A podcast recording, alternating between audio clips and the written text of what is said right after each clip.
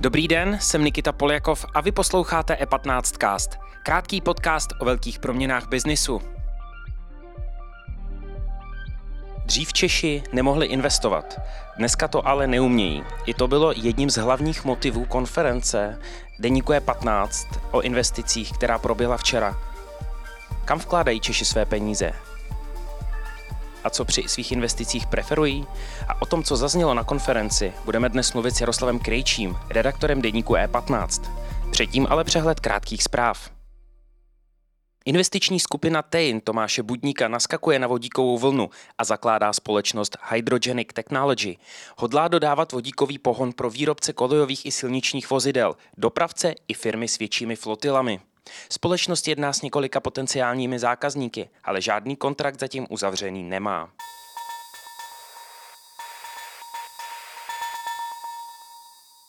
Technologický startup Volt otevírá první kamennou prodejnu na českém trhu. Volt Market je nová služba, která nabídne expresní rozvoz potravin, drogerie, ale i spotřeb do domácnosti do 20 minut od objednání. Česko se tak připojí k Finsku, Řecku nebo Dánsku, kde již Volt svoji síť kamenných obchodů rozjel.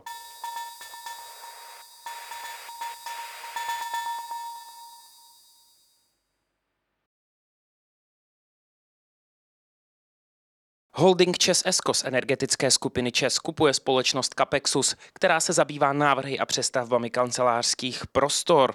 Společnost Capexus podle svého webu působí na trhu v Česku 10 let. Nabízí návrhy kancelářských prostor na míru až po dokončení interiérové konzultace i řešení technologie budov.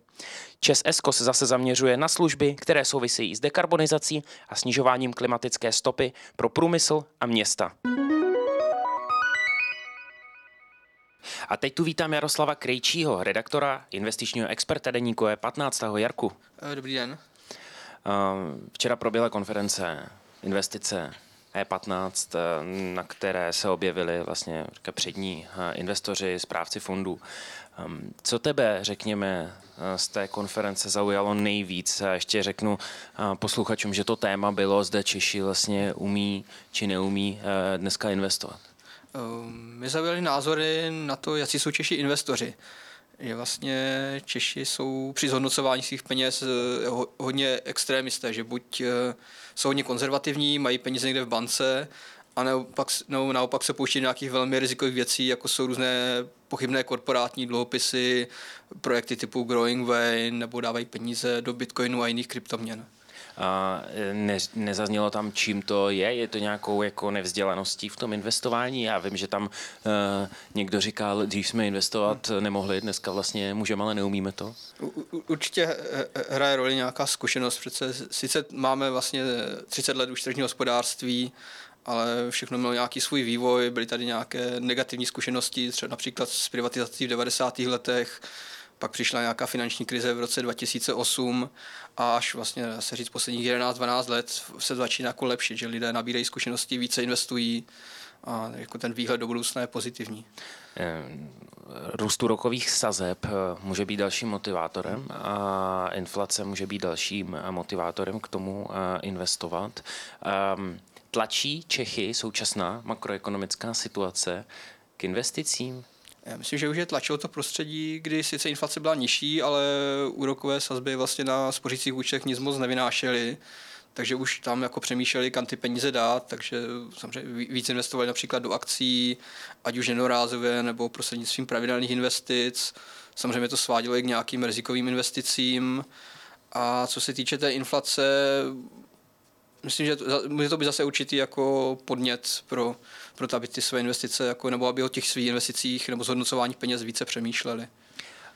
S tím, jak se množí, řekněme, investoři na českém trhu a na té konferenci to zaznělo, že počet investorů se zvyšuje v Česku, tak přibývá podvodníků. Je to téma, které, řekněme, dneska investoři a, private equity fondy třeba řeší v souvislosti s investováním? Je, je to určitě velké téma, protože tady různé ty, jak jsem říkal, třeba pochybné dluhopisy, různé pokutné fondy, různé divné kryptoprojekty, tak to vlastně kazí tu pověst celému trhu. Takže obava těch investičních společností, těch regulovaných hráčů na trhu je, že vlastně lidé budou mít negativní zkušenost a pak budou všechny házet do jednoho pytle. Mm-hmm. Do čeho investovat? Eh, říkali to tam eh, experti, protože dneska koupit investiční byt je blbost, držet na spořáku peníze je blbost. Do čeho vlastně oni dnes radí vložit peníze? Tak jeden z těch názvů byl samozřejmě akcie, protože akcie jako dlouhodobě vynášejí v průměru nějakých 8 až 11% pokud vezmeme americký trh, což je vlastně takový jako nejtradičnější trh pro burzovní investice. Takže určitě akcie, pak jsou tu různé alternativní investice pro movitější klienty, eh, různé venture fondy, které investují do startupů, případně přímo do podniků, takže jako to je také cesta. Mm-hmm. A pak samozřejmě možná jako nějaký doplněk můžou být třeba kryptoměny nebo nějaké kryptoprojekty, blockchainové projekty. Ale od toho se uh, ty fondy snaží asi hmm. držet trošičku dál. Tohle je pro nějaké jako větší dobrodruhy, jestli to chápu správně. Jasně. Uh, když se podíváme na ty akcie, nebavili jste se v rámci toho, řekněme, o nějakých konkrétních typech akcí, například vím, že tam zaznělo téma technologických akcí, jestli vlastně do něj má pořád smysl investovat. To tam zaznělo, v, názor byl takový, že akcie firm jako Apple, Alphabet, Microsoft nebo Facebook, tak jako asi mají prostor pro další růst, protože to jsou to silné firmy, vysoce ziskové, s vysokými maržemi. Na druhou stranu ty akcie už nejsou levné, takže možná je na čase se dívat i do jiných částí trhu, ne na tyto největší jako firmy. Dovedu si představit, že asi pro velký portfolio manažery krypto asi nebude úplně jakoby ta nejlepší, řekněme, věc na držení. Přesto, kdyby, kdyby tito lidé měli něco takového držet a investoři obecně, kolik, kolik by to mělo být? Během diskuze zaznělo, že by to měl být spíš doplněk portfolia, nebo, nebo by toto jádro. Samozřejmě eh, lidé se liší, někdo chce jít do většího rizika, někdo do menšího, ale obecně nějakých 5, maximálně 10% portfolia. Já myslím, že to portfolio by mělo být nějakým způsobem, a to, co tam zaznělo, by mělo být nějakým způsobem jako rovnoměrně rozložené, takže by neměla dominovat nějaká jedna třída výrazně. Díky moc, díky za předání zkušeností, měj se hezky. Jo, děkuji za pozvání. Díky za pozornost. Tento podcast můžete poslouchat každé všední ráno na všech streamovacích platformách.